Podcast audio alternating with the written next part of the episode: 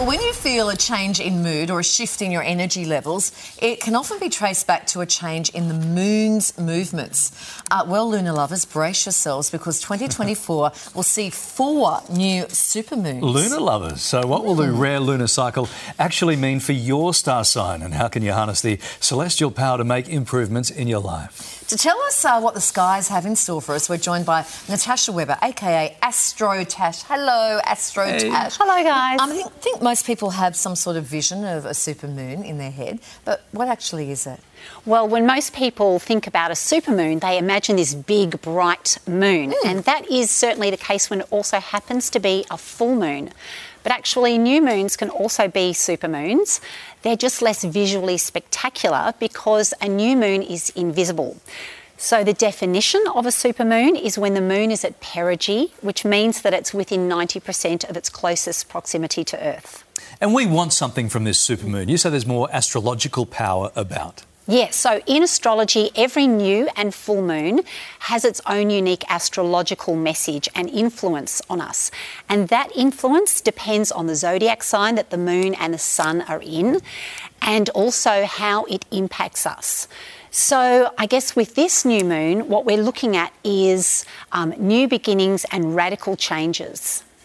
So we should be looking to do things like that, or don't do things like Yes. that. Do, so And- if you want to say start a new sport or start a new regime, this would be a good time to do it. Yes, exactly, Yeah. because new moons are all about new beginnings. But when it's a super moon, these new beginnings are emphasised. I guess you could say they're superfied.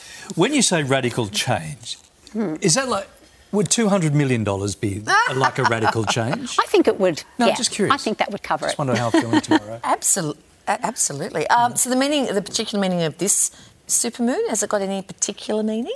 Yes, it does. So this uh, particular supermoon, it's happening on February the 10th in Aquarius, and this is really urging us to move forward into those new beginnings with a stronger sense of self, um, to embrace our uniqueness and assert our independence. And in fact, we might find ourselves thrust into situations that demand that from us.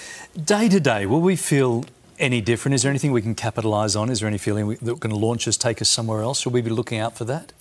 Well, I think this is an influence that is going to mostly affect the Aquarians, the Leos, Taurus, and Scorpios of the zodiac. They might see this in their everyday lives. Okay. Oh, I'm a, Tau- I'm a Taurus. That's good.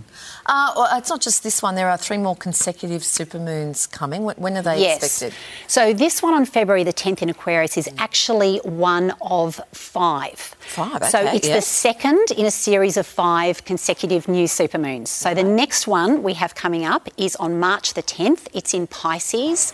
So it mostly affects the Pisces, Virgos, Geminis, and Sagittarians.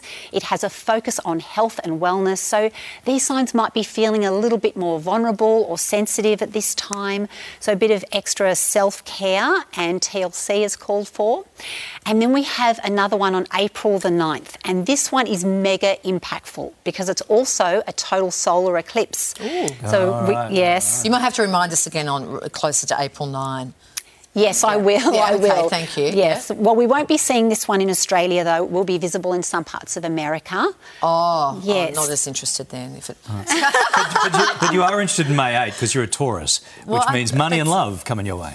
Yes, so so the new supermoon on May 8th, it's in Taurus, so this highlights money matters, it also highlights our love lives and our priorities and our economy. So this one does impact the Taurus, Scorpios, Leos and Aquarius mostly. And that's in May. May 8th. That's when Antonio Sabato Jr. is in town and it's love and money. Possibly. Oh, quite possibly. And I'm no astrologer, but if it's affecting love and money, if there's a lot of money, you could come to love somebody a lot more, couldn't you?